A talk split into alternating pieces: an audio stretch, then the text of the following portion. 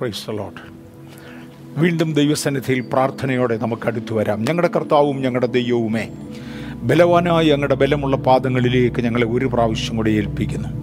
ഇന്ന് ദൈവശബ്ദം ഞങ്ങൾക്കുണ്ടാകേണ്ടതിന് ഞങ്ങൾ അങ്ങയുടെ വചനം കേൾക്കേണ്ടതിന് അങ്ങയുടെ മുമ്പിൽ അങ്ങയുടെ സാന്നിധ്യത്തിന്റെ വെളിപ്പാടിനായി ഞങ്ങൾ കാത്തിരിക്കുന്നു. അങ്ങ് ഞങ്ങളോട് സംസാരിക്കണം അങ്ങയുടെ സാന്നിധ്യം കൊണ്ട് ഞങ്ങളെ ബലപ്പെടുത്തണം. മഹത്വം കർത്താവിനായിരിക്കും. അത് യേശുവിന്റെ നാമത്തിൽ തന്നെ. ആമേൻ. കഴിഞ്ഞ ആഴ്ചകളിലായിട്ട് ദൈവിക മേഘങ്ങൾ എന്ന ആശയത്തിലൂടെയാണ് നമ്മൾ പോയത്. നമ്മുടെ ഏറ്റവും പ്രാഥമികമായ ആപ്തവാക്യമായി വിശുദ്ധ മത്തായുടെ സുവിശേഷം പതിനേഴാം അധ്യായത്തിന്റെ അഞ്ചാമത്തെ വാക്യമായിരുന്നു നമ്മൾ വായിച്ചത്. പ്രകാശമുള്ള ഒരു മേഘം അവരെ മൂടി. ആ മേഘത്തിന്റെ കീഴിൽ പല കാര്യങ്ങളുണ്ടായി ഒന്ന് പിതാവായ ദൈവം തന്റെ പുത്രനെക്കുറിച്ച് ഒരു സാക്ഷ്യം പറഞ്ഞു. രണ്ട് പുത്രന്റെ കൂടെ വന്നിരുന്ന ശിഷ്യന്മാർ അല്ലെങ്കിൽ പത്രോസ് മുതലായവർ വേറെ ഒരു അന്തരീക്ഷത്തിലായി അവരുടെ പഴയ സാഹചര്യങ്ങൾ മറന്നു. പല പ്രാവശ്യം ഞാൻ ആവർത്തിച്ചു പറഞ്ഞു കരം കൊടുക്കുവാൻ നിവൃത്തിയില്ലാതിരുന്ന പത്രോസ് ഒരൊറ്റ പ്രഖ്യാപനം ഞങ്ങൾ മൂന്ന് കുടിലുകൾ ഉണ്ടാക്കാൻ പോകുകയാണ് മോശയ്ക്കും ഏലിയാവിനും യേശുവിനും വസിക്കുവാൻ കൊള്ളാവുന്ന മൂന്ന് ഭവനങ്ങൾ ഞങ്ങൾ നിർമ്മിക്കാൻ പോകുകയാണ് അവരുടെ താഴ്ന്ന അവസ്ഥയെ അവർ മറന്നു അവർ ദൈവത്തിന് തുല്യരായി. ദൈവ അനുരൂപമായ മറ്റൊരു സാഹചര്യത്തിലേക്ക് അവർ ഉയർന്നതായി അവരുടെ മനോഭാവം അവർ വെളിവാക്കി എന്ന് കാണുവാൻ കഴിയും. അങ്ങനെ അവർ അഭിഷേകത്തിന്റെ മേഘ എന്ന വിഷയത്തിലേക്ക് നമ്മൾ കയറി വന്നു. യോഹന്നാന്റെ സുവിശേഷം ഏഴാം അധ്യായത്തിന്റെ മുപ്പത്തി എട്ടാമത്തെ വാക്യമാണ് കഴിഞ്ഞ ആഴ്ചയിൽ നമ്മൾ ഗൗരവമായി ചിന്തിച്ചത്. എന്നിൽ വിശ്വസിക്കുന്നവന്റെ ഉള്ളിൽ നിന്ന് തിരുവഴുത്തു പറയുന്നത് പോലെ ജീവജലത്തിന്റെ നദികൾ ഒഴുകും. തിരുവഴുത്ത് പറയുന്നത് പോലെ എന്ന് യേശു എടുത്തു പറഞ്ഞിരിക്കുന്ന ഭാഗത്ത് തിരുവചനത്തിൽ ഈ ജീവജല നദിയെക്കുറിച്ച് പറഞ്ഞിരിക്കുന്ന രണ്ട് പ്രധാന ഭാഗങ്ങൾ നമ്മൾ എടുത്തു. ഒന്നാമത്തെ ഭാഗം ഏതൻ തോട്ടത്തിൽ നിന്നായിരുന്നു. ഒരു നദി പുറപ്പെട്ട് നാല് ശാഖകളായി പിരിഞ്ഞു.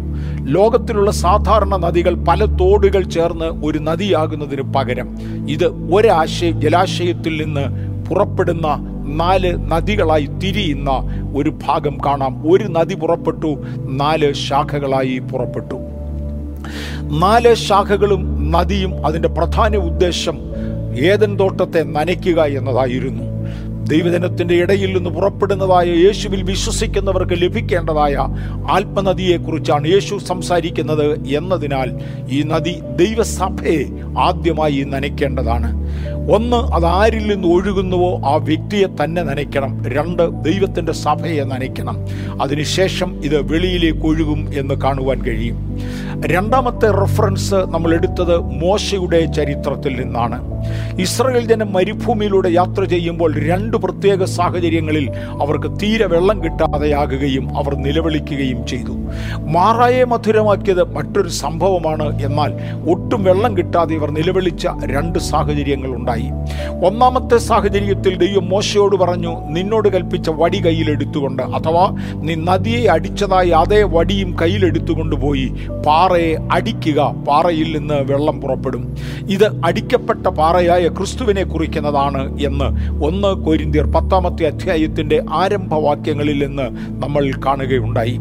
രണ്ടാം പ്രാവശ്യം ദൈവം മോശയോട് പറഞ്ഞു നീ ആ പാറയോട് കൽപ്പിക്കണം. മോശയെ ഒരു ലെവലിൽ നിന്ന് വേറൊരു ലെവലിലേക്ക് ഉയർത്തുവാൻ ദൈവം തീരുമാനിച്ചതായിരുന്നു. അതിനുവേണ്ടിയാണ് തന്നോട് പറഞ്ഞത് നീ പോയി പാറയോട് കൽപ്പിക്കണം. പക്ഷേ അപ്രാവശ്യവും പാറ മോശ പോയി പാറയെ അടിക്കുകയാണ് ചെയ്തത്. കേവലം മോശയുടെ ലെവൽ മാറ്റുക മാത്രമല്ല ദൈവിക ലക്ഷ്യം ഉദാഹരണങ്ങൾ മാറ്റുവാൻ പാടില്ല എന്നത് ദൈവത്തിന് നിർബന്ധമാണ്. അടിക്കപ്പെട്ട പാറ എന്നറിയപ്പെടുന്നത് ക്രിസ്തുവാണ്.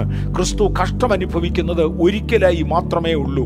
രണ്ടാം പ്രാവശ്യം കൽപ്പിച്ചാൽ മതി പാറ വെള്ളം തരും എന്ന ആശയം അതിനകത്ത് ഉൾപ്പെടുന്നു. പക്ഷേ മോശ അത് തിരിച്ചറിയാതെ അല്പം അവിവേകമെന്ന് ഞാൻ എടുത്തു പറയട്ടെ മോശ രണ്ടാം പ്രാവശ്യവും പാറയെ അടിച്ചു. ആകയാൽ ദൈവം മോശയോട് കോപിച്ചു. എങ്കിലും അത് ഒരു ജലാശയമായി മാറി. ആ പാറയിൽ നിന്ന് വെള്ളം ഒഴുകുവാൻ തുടങ്ങി. അത് ഒരു നദിയായി. പിന്നെ പല നദികളായി കൈവഴികളായി തിരിഞ്ഞൊഴുകി. യഹൂദന്റെ പാളയത്തിലൊക്കെയും ഇസ്രയേലിന്റെ പാളയത്തിലൊക്കെയും മരുഭൂമിയിലോ കൂടെ അതൊരു നദിയായി ഒഴുകി എന്ന് കാണാം. എന്നിൽ വിശ്വസിക്കുന്നവന്റെ ഉള്ളിൽ നിന്നും തിരുവഴുത്ത് പറയുന്നത് പോലെ ജീവജലത്തിന്റെ നദികൾ ഒഴുകും. മൂന്നാമത് ഒരു റഫറൻസ് നമ്മൾ എടുത്ത് തൊട്ടു തുടങ്ങിയിരുന്നു. അത് എസക്കിയലിന്റെ പ്രവചനം നാൽപ്പത്തിയേഴാമത്തെ അധ്യായത്തിൽ നിന്നാണ്. എസ് പ്രവചനം പ്രവചനം നാൽപ്പത്തിയേഴാം അധ്യായത്തിന്റെ ഒന്നാമത്തെ വാക്യത്തിൽ ദേവാലയത്തിൽ നിന്ന് ഒരു നദി പുറപ്പെടുന്നതായി കണ്ടു. ദയവായി ഒന്നും രണ്ടും വാക്യങ്ങൾ നമുക്ക് ഒരു പ്രാവശ്യം കൂടെ വായിക്കാം. എസക്കേൽ പ്രവചനം പ്രവചനം നാൽപ്പത്തിയേഴാം അധ്യായം ഒന്നും രണ്ടും വാക്യങ്ങൾ. അവൻ എന്നെ ആലയത്തിന്റെ പ്രവേശനത്തിങ്കൽ മടക്കിക്കൊണ്ടുവന്നപ്പോൾ ആലയത്തിന്റെ ഉമ്മരപ്പടിയുടെ കീഴെ നിന്ന് വെള്ളം കിഴക്കോട്ട് പുറപ്പെടുന്നത് ഞാൻ കണ്ടു. ആലയത്തിന്റെ മുഖം കിഴക്കോട്ട് തിരിഞ്ഞിരുന്നതിനാൽ അതിന്റെ ഉമ്മരപ്പടിയുടെ കീഴിൽ നിന്നും വെള്ളം കിഴക്കോട്ട് ഒഴുകുന്ന കാഴ്ച ഞാൻ കണ്ടു. രണ്ടും മൂന്നും വാക്യങ്ങൾ വരെ വരുമ്പോൾ അവൻ എന്നെ ആലയത്തിനകത്തൂടെ ചുറ്റിത്തിരിഞ്ഞ് നടക്കുമാറാക്കി. ആലയത്തിനകത്ത് ആ വെള്ളം എല്ലാ ഇടങ്ങളിലും ഒഴുകുന്നതായി കണ്ടു. ഒരു വ്യക്തിയിലേക്ക് ആത്മനദി ഒഴുകുമെങ്കിൽ തിരുവഴുത്ത് പറയുന്നത് പോലെ ഒഴുകണമെങ്കിൽ അവൻ ആലയവുമായി ഒരു ബന്ധം വേണം എന്ന് എടുത്തു കാണിക്കേണ്ടതിനായി എസക്കേൽ പ്രവാചകനെ ദൈവം ആലയത്തിന്റെ അകത്തൂടെ കറങ്ങി നടക്കുമാറാക്കി. കറങ്ങി നടന്ന എസക്കേൽ ആലയം ഒന്നുകൂടെ കണ്ടു അല്ലെങ്കിൽ പരിചയം പുതുക്കി ആലയവുമായുള്ള ബന്ധം പുതുക്കി. ആലയത്തിനകത്ത് ഒരു ഭാഗത്തുകൂടെ നദി പുറത്തു വരുന്നതായി കണ്ടു. മൂന്നാമത്തെ വാക്യത്തിലേക്ക് വരുമ്പോൾ തേണ്ട നാൽപ്പത്തിയേഴിന്റെ മൂന്നാമത്തെ വാക്യം ദയവായി വായിക്കാമോ? ആ പുരുഷൻ കയ്യിൽ ചരടുമായി കിഴക്കോട്ട് നടന്നു. ആയിരം മുഴം അളന്നു. എന്നെ വെള്ളത്തിൽ കൂടി കടക്കുമാറാക്കി. ഇവിടെയാണ് ഒരു പ്രധാന ആശയം നമ്മൾ തൊട്ടു തുടങ്ങിയത്? ഈ ആലയത്തിൽ നിന്ന് ഒഴുകി വരുന്ന നദിയുടെ പ്രത്യേകത അത് ഇവിടെ നിന്നാണ് ആരംഭിക്കുന്നത്? പഴയ നിയമത്തിന്റെ കാഴ്ചപ്പാടിൽ എസക്കേൽ പ്രവചനം നാൽപ്പത്തിയേഴാം അധ്യായത്തിന്റെ കാഴ്ചപ്പാടിൽ ആലയത്തിന്റെ ഉമ്മരപ്പടിയുടെ കീഴിൽ നിന്ന് ആരംഭിക്കുന്ന നദിയാണ്. ആലയം ചുറ്റിക്കറങ്ങി വെളിയിലോട്ട് ഒഴുകി എന്നെ കൊണ്ടുവന്നു ഒരായിരം മുഴം അളന്നു. ആയിരം മുഴം എന്നെ കടക്കുമാറാക്കി. ആത്മനദിയിലേക്ക് ഇറങ്ങുന്ന വ്യക്തികളെ ഓരോ മുഴം വീതം അളക്കാറില്ല. പകരം ആയിരം മുഴം ഒരുമിച്ചാണ് അളക്കുന്നത്. അല്പാൽപ്പം ക്രിസ്തുവിൽ വളരുക എന്ന ആശയത്തിനുപരിയായി ദൈവവുമായി ഒരു പാക്കേജിലേക്ക് ഏർപ്പെടുക എന്റെ ജീവിതം ദൈവസന്നിധിയിലേക്ക് ഏൽപ്പിക്കപ്പെടുക. ഭാര്യ ഭർത്തൃ ബന്ധത്തിൽ ഭാര്യ ഭർത്തക്കന്മാർ ഒരുമിച്ച് ചേരുന്നത് വളരെ സ്ലോയിലി അല്ല. അവരിൽ പതുക്കെ പതുക്കെയായി ഒരുപാട് ഘട്ടങ്ങളായല്ല അവർ ഒരു ദിവസം ഒരു തീരുമാനമെടുക്കുന്നു. ഇന്നു മുതൽ നമ്മൾ ഭാര്യ ഭർത്താക്കന്മാരായി ഒരുമിച്ച് പാർക്കും. ദൈവവുമായുള്ള ബന്ധവും അതുപോലെയാണ്. ആദ്യം രണ്ട് ദിവസം മീറ്റിങ്ങിന് പോയി പിന്നെ മൂന്ന് ദിവസമായി നാല് ദിവസമായി അഞ്ച് ദിവസമായി പണ്ട് സിഗരറ്റ് വലിക്കുമായിരുന്നെങ്കിൽ നൂറ് സിഗരറ്റ് വലിച്ചിരുന്നത് തൊണ്ണൂറ്റി ഒമ്പതായി പിന്നെ തൊണ്ണൂറ്റി എട്ടരയായി അങ്ങനെ അങ്ങനെ കുറച്ചു കൊണ്ടുവന്ന് ഒടുവിൽ ഞാൻ അങ്ങ് പൂർണനാകുമെന്ന് പറയുന്നതല്ല. കർത്താവായി യേശുവിനെ രക്ഷകനായി സ്വീകരിക്കുന്ന ഒരു വ്യക്തി ഹൃദയം കൊണ്ട് നീതിക്കായി വിശ്വസിക്കുകയും വാ കൊണ്ട് രക്ഷയ്ക്കായി ഏറ്റുപറയുകയും യേശുവിനോട് ചേരുവാൻ വെള്ളത്തിൽ സ്നാനമേൽക്കുകയും ആത്മാവിനെ പ്രാപിക്കുകയും വക്രതയുള്ള തലമുറയുടെ നടുവിൽ നിന്ന് രക്ഷപ്പെട്ട് വിശുദ്ധ ജീവിതം നയിച്ച് ജീവിച്ചു കൊള്ളുവാനും ജീവിതത്തിൽ ഒരു പ്രമാണമെടുക്കും ആയിരം മുഴം ഒരുമിച്ചാണ് അളക്കുന്നത്. ഇറ്റ്സ് എ പാക്കേജ് പരിശുദ്ധാത്മ നദിയുമായി തൊട്ട് ചിന്തിച്ചു വരുമ്പോൾ ആയിരം മുഴം അളന്നു എന്നെ കടക്കുമാറാക്കി. അളന്നത് വേറെ കാര്യം. കടക്കണമെങ്കിൽ ദൈവത്തിന്റെ സാന്നിധ്യം വേണം. ദൈവത്തിന്റെ കൃപ വേണം. ആർക്കും സ്വയമായി കടക്കുവാൻ കഴിയുന്നതല്ല ആത്മനദി. അവൻ എന്നെ ആയിരം മുഴം അളന്ന് ആയിരം മുഴത്തിലൂടെ കടക്കുമാറാക്കി എന്ന് കാണാം. എനിക്ക് സ്വയം ചെയ്യാവുന്നതല്ല. ഞാനൊരു പാറ കണ്ടുപിടിച്ച് ആ പാറമേൽ ചാടിക്കയറി എന്ന് പറയുവാൻ വേദപുസ്തകത്തിൽ വ്യവസ്ഥയില്ല. പകരം അവൻ എന്നെ ആഴമായ കുഴിയിൽ നിന്നും കുഴഞ്ഞ ചേറ്റിൽ നിന്നും കയറ്റി ഒരു പാറമേൽ നിർത്തി എന്റെ ഗമനത്തെ സ്ഥിരമാക്കി എന്നാണ് കാണുന്നത്. ഞാൻ ആകുന്നത് കൃപയാലാകുന്നു എന്റെ കഴിവിനാലായി എന്ന് പറയുവാൻ എന്റെ പ്രാപ്തിയാൽ നടന്നുവെന്ന് പറയുവാൻ എന്റെ വിദ്യാഭ്യാസത്താൽ മാനദണ്ഡങ്ങളാൽ എനിക്കത് സാധിച്ചു എന്ന് പറയുവാൻ സാധ്യമല്ല. ആകുന്നത് കൃപയാലാകുന്നു അവൻ ആയിരം മുഴം അളന്നു എന്നെ അതിലൂടെ കടക്കുമാറാക്കി. ആയിരം മുഴം ആത്മനദിയിലൂടെ നടന്നു കഴിഞ്ഞപ്പോഴേക്കും വെള്ളം നരിയാണിയോളമായി എന്ന് നമ്മൾ കാണുവാൻ ഇടയായി തീർന്നു. അതെ മൂന്നാമത്തെ വാക്യത്തിൽ അവൻ എന്നെ നരിയാണിയോളം വെള്ളത്തിലേക്ക് ഇറക്കി നടക്കുമാറാക്കി.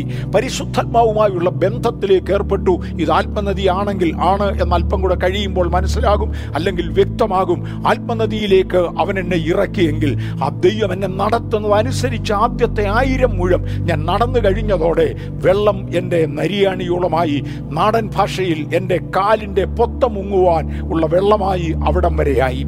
എനിക്ക് ആത്മാവിനെ അനുഭവിക്കുവാൻ കഴിയും. ഞാൻ ആത്മാവിന്റെ ശക്തി അനുഭവിച്ചിട്ടുണ്ട്. ആത്മശക്തി എന്റെ മേൽ വരുന്നത് എനിക്കറിയാം. ഞാൻ ഉറക്ക കൈയടിച്ചെന്ന് വരും ഉറക്ക പാട്ടുപാടി എന്ന് വരും. അതൊക്കെ ഒരു ആത്മശക്തിയുടെ അനുഭവമാണ്. ഒരുപക്ഷെ ഞാൻ അന്യഭാഷ പറഞ്ഞു എന്ന് വരും. ആത്മശക്തിയുടെ അനുഭവങ്ങൾ എനിക്ക് മനസ്സിലാകുന്നതാണ്. എനിക്ക് വേണമെങ്കിൽ എം എ വർഗീസിന് വേണമെങ്കിൽ പരിശുദ്ധാത്മാവിന്റെ അഭിഷേകത്തെ കുറിച്ചും ആരംഭ പടികളെക്കുറിച്ചും ഒരു മണിക്കൂർ ലെക്ചർ തരുവാൻ കഴിയും. അതതിന്റെ ആരംഭ പടികളാണ് എന്നെ കടക്കുമാറാക്കി സത്യമായി ഞാൻ കടന്നു. നാലാമത്തെ വാക്യത്തിൽ വരുമ്പോൾ അദ്ദേഹം എന്നെ അടുത്ത ആയിരം മുഴം കടക്കുമാറാക്കി എന്ന് കാണാം. ദയവായി വായിക്കാമോ? മൂന്നും നാലും വാക്യങ്ങൾ ചേർത്ത്. ആ പുരുഷൻ കയ്യിൽ ചരടുമായി കിഴക്കോട്ട് നടന്ന് ആയിരം മുഴം അളന്നു എന്നെ വെള്ളത്തിൽ കൂടി കടക്കുമാറാക്കി. വെള്ളം നരിയാണിയോളമായി. അവൻ പിന്നെയും ആയിരം മുഴം അളന്നു. എന്നെ വെള്ളത്തിൽ കൂടി കടക്കുമാറാക്കി. വെള്ളം മുട്ടോളമായി. തന്റെ ആദ്യത്തെ ആയിരം മുഴം നടന്ന് കഴിഞ്ഞവനെയാണ് രണ്ടാമത്തെ ആയിരം മുഴം അളന്ന് അതിലൂടെ നടക്കുമാറാക്കുന്നത്. ദൈവം ആരംഭത്തിങ്കിൽ അരളി ചെയ്ത അരുളപ്പാടുകളെയും കൽപ്പനകളെയും അനുസരിക്കാത്ത ഒരുവന് അടുത്ത പടിയെക്കുറിച്ചുള്ള ആലോചന പലപ്പോഴും ലഭ്യമാകാറില്ല. തുടർന്ന് എന്തു വേണമെന്ന് അറിഞ്ഞുകൂടാ? ആരെങ്കിലും ഒരാൾ ഇന്ന് പകൽ ആയിരിക്കുന്ന സാഹചര്യം തുടർന്ന് എന്തു വേണമെന്ന് അറിയാൻ വയ്യാത്ത സാഹചര്യമാണെങ്കിൽ ഒരു കാര്യം തിരിച്ചറിയൂ. ഒരു പക്ഷേ ഇതുവരെ ലഭിച്ചിട്ടുള്ള വെളിപ്പാടുകൾ അളന്ന ആയിരം മുഴം താങ്കൾ നടന്നു തീർന്നിട്ടില്ല. അതുകൊണ്ടായിരിക്കാം രണ്ടാമത്തെ ആയിരം മുഴം അളക്കാത്തത്.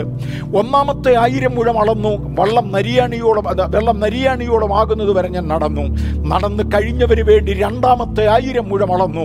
വെള്ളം മുട്ടോളമായി ആത്മാവിൽ അല്പം കൂടെ ഗൗരവമുള്ള അനുഭവങ്ങളിലേക്ക് ഇറങ്ങി തുടങ്ങി. ചിലർ ഭയപ്പെടാൻ തുടങ്ങും. വെള്ളം കണ്ടിട്ടില്ലാത്തവർ മുട്ടോളം വെള്ളത്തിലേക്ക് ഇറങ്ങുമ്പോഴത്തേക്ക് ഭയപ്പെടാൻ തുടങ്ങും. മുട്ടോളം വെള്ളത്തിലും എന്നെ കടക്കുമാറാക്കി. അന്യഭാഷകൾ കഴിഞ്ഞു ഒരുപക്ഷെ വ്യാഖ്യാനപരത്തിലേക്ക് ഇറങ്ങി എന്ന് വരാം. ഒരു പക്ഷെങ്കിൽ ചെറിയ രോഗശാന്തികളുടെ അനുഭവങ്ങളിലേക്ക് പോയി എന്ന് വരാം. ചെറിയ സ്വപ്നങ്ങൾ ദർശനങ്ങളാണെന്ന് തോന്നി എന്ന് വരാം. എന്തോ ആത്മീയ അനുഭവത്തിൽ ഒരല്പം പുതുമ. പണ്ടുണ്ടായിരുന്നതിനേക്കാൾ കൂടുതൽ ദൈവവചനത്തിന്റെ അർത്ഥങ്ങൾ മനസ്സിലാക്കുവാൻ കഴിയും. ദൈവവചനത്തിന്റെ വ്യാഖ്യാനങ്ങൾ ലഭിക്കും. തിരുവചനം വായിച്ചാൽ അർത്ഥം ഗ്രഹിച്ചു തുടങ്ങും. തേണ്ട രണ്ടാമത്തെ ആയിരം മുഴമളന്നു വെള്ളം മുട്ടോളമായി. അടുത്ത ഒരു വാക്യം വായിക്കാമോ? അഞ്ചാമത്തെ വാക്യം. അവൻ പിന്നെയും ആയിരം മുഴം അളന്നു. അത് എനിക്ക് കടപ്പാൻ വയ്യാത്ത ഒരു നദിയായി. ആ. വെള്ളം പൊങ്ങി നീന്തിയിട്ടല്ലാതെ കടപ്പാൻ വയ്യാത്ത ഒരു നദിയായി തീർന്നു. വെള്ളം ഉയർന്നു ഏതാണ്ട് അരയോളമായി ആ ഭാഗങ്ങൾ ശ്രദ്ധിച്ചു പഠിക്കുമ്പോൾ അത് കാണാം. ആ ഏതാണ്ട് അരയോളമായി. നീന്തുവാൻ തക്കവണ്ണം വെള്ളം ഉയർന്നു. മലയാള തർജമയ്ക്കകത്തൊരു പരിമിതി വന്നു പോയത് ഞാൻ ഇവിടെ എടുത്തു പറയുവാൻ താല്പര്യപ്പെടുന്നു. ഇവിടം വരെ കടന്നു മുട്ടോളമാകുന്നത് വരെ കടന്നു അരയോളമാകുന്നത് വരെ കടന്നു. അവിടെ വന്നതോടുകൂടെ നീന്തത്തക്കവണ്ണം വെള്ളം ഉയർന്നു. അവൻ എന്നെ അതിലൂടെ കടക്കുമാറാക്കി. അരയോളം വെള്ളത്തിൽ അല്ലെങ്കിൽ നീന്തുവാൻ തക്കവണ്ണം വെള്ളം ഉയർന്നപ്പോൾ മലയാള തർജമയിൽ വന്നുപോയ ഒരു പരിമിതി ഞാൻ അവിടെ എടുത്തു കാണിക്കട്ടെ. നീന്തുവാൻ തക്കവണ്ണം വെള്ളം ഉയർന്നുവെങ്കിലും ആർക്കും കടക്കുവാൻ കഴിയാത്ത ഒരു നദിയായി മാറി എന്നാണ് അവിടെ എഴുതിയിരിക്കുന്നത്. നരിയാണിയോളം അവസ്ഥയിൽ നിൽക്കുന്നവന് പരിശുദ്ധാത്മാവിന്റെ കാര്യം സകലതും അറിയാമെന്ന് പറഞ്ഞെന്ന് വരും. മുട്ടോളമുള്ള അവസ്ഥയിൽ കൂടെ പോകുന്നവന് പരിശുദ്ധാത്മാവിനെ കുറിച്ച് അധികം അറിയാമെന്ന് പറയും പക്ഷെ നീന്തുവാൻ തക്കവണ്ണം വെള്ളം ഉയരേണ്ടതിന് അടുത്ത ആയിരം മുഴം കൂടെ കടക്കുമാറാക്കി കഴിഞ്ഞപ്പോൾ അവൻ പറയുകയാണ് ആർക്കും നീന്തി നീന്തിക്കടക്കുവാൻ കഴിയാത്ത ഒരു നദിയായി മാറി. ഇതിനകത്തെ ആഴമുള്ള അനുഭവങ്ങളെ കുറിച്ച് ചോദിച്ചാൽ പറയുവാൻ അറിയാൻ വയ്യ.